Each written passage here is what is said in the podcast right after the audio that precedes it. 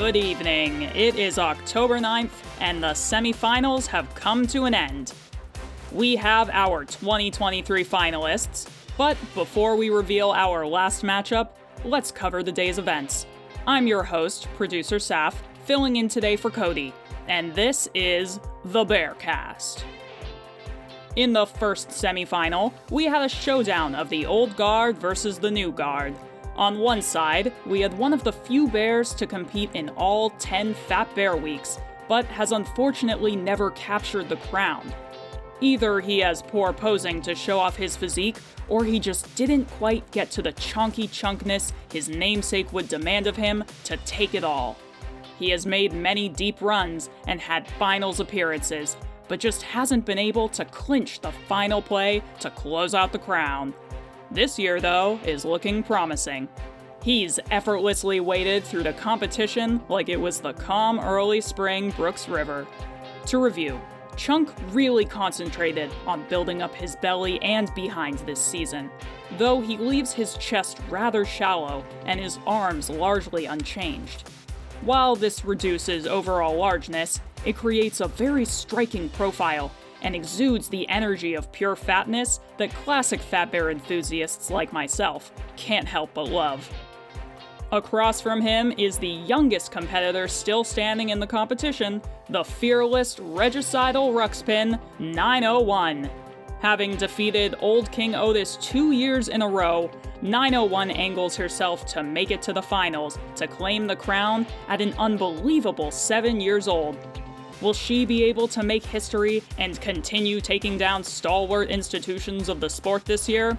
Well, she makes a great case for herself as we review her progress. 901 packed it on in the most aesthetically pleasing way.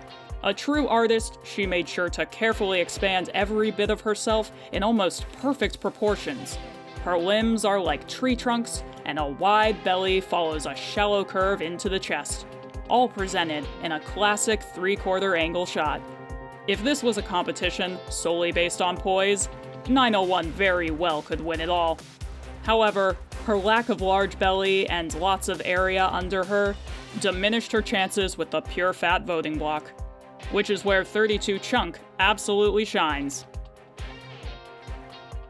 So, how did it go? Well, when voting opened, 901 was already on the back foot. They held their own for a bit.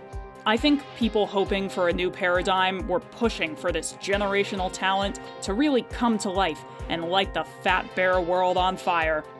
Unfortunately, as time went by, the lead chunk held just got bigger, as he gobbled up votes like salmon in September and just grew his lead like his belly, logarithmically.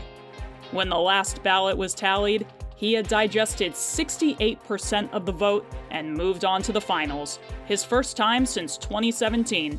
Congratulations, Chunk. In the next matchup, we had a flurry of furious, furry female fisticuffs as two of Katmai's best known mothers faced each other. On one side is the 2019 champion and legendary queen of Katmai, 435 Holly, she came out with a strong push, showing that she still has it, even if not in her peak 2019 form. She doubled in size and presented an absolutely beautiful sunset pose, showing off the majesty befitting royalty. Chunkier limbs, big belly, spherical rear, and strong shoulders all made for an impressive showing. It's a testament to why she was able to win so easily in previous rounds. But how did it fare against her opponent? 128 Grazer was not playing this year. She likely only has this year as her chance to go after the crown, or else wait another three, as it is rumored she may once again be carrying a litter of cubs, and will likely see her sacrificing her training time for the sake of taking care of them in the next few years.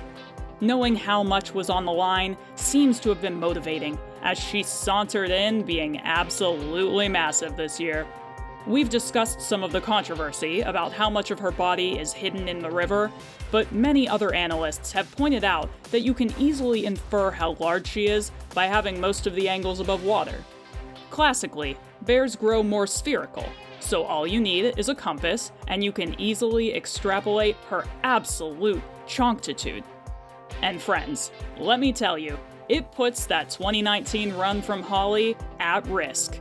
Experts in Bearnalysis think she is on par with 2018 champion 409 Beadnose's final performance. I just hope this won't be the last time we see Grazer because she has so much support. After years of being overlooked, her last few years' efforts seem to be paying off. After they first both competed in the second Fat Bear week, although not against each other directly, these old girls got to settle a score. As the voting kicked off, Grazer moved ahead faster than she had any right to, being that big. Tackling over Holly in what has become known as being Grazered, she kept moving ahead and never looked back. Despite a strong showing and doing everything right, Holly just couldn't keep up with the beartitude of Grazer, who would walk off with a staggering 82% of the votes. And with that, folks, we have the final stage set. An all new champion will be crowned tomorrow. Who gets to take their first crown? 10 time competitor, 3 time finalist, and 10 time absolute unit 32 chunk? Or 7 time competitor, 2 time mom, and full time Fury 128 Grazer? Help us find out tomorrow at fatbearweek.com. The last round of voting goes live at noon EST until 9 p.m. So, join Cody and I in helping to determine that absolute fattest bear of the year. And then, come back for the final breakdown, right here on the Bearcast.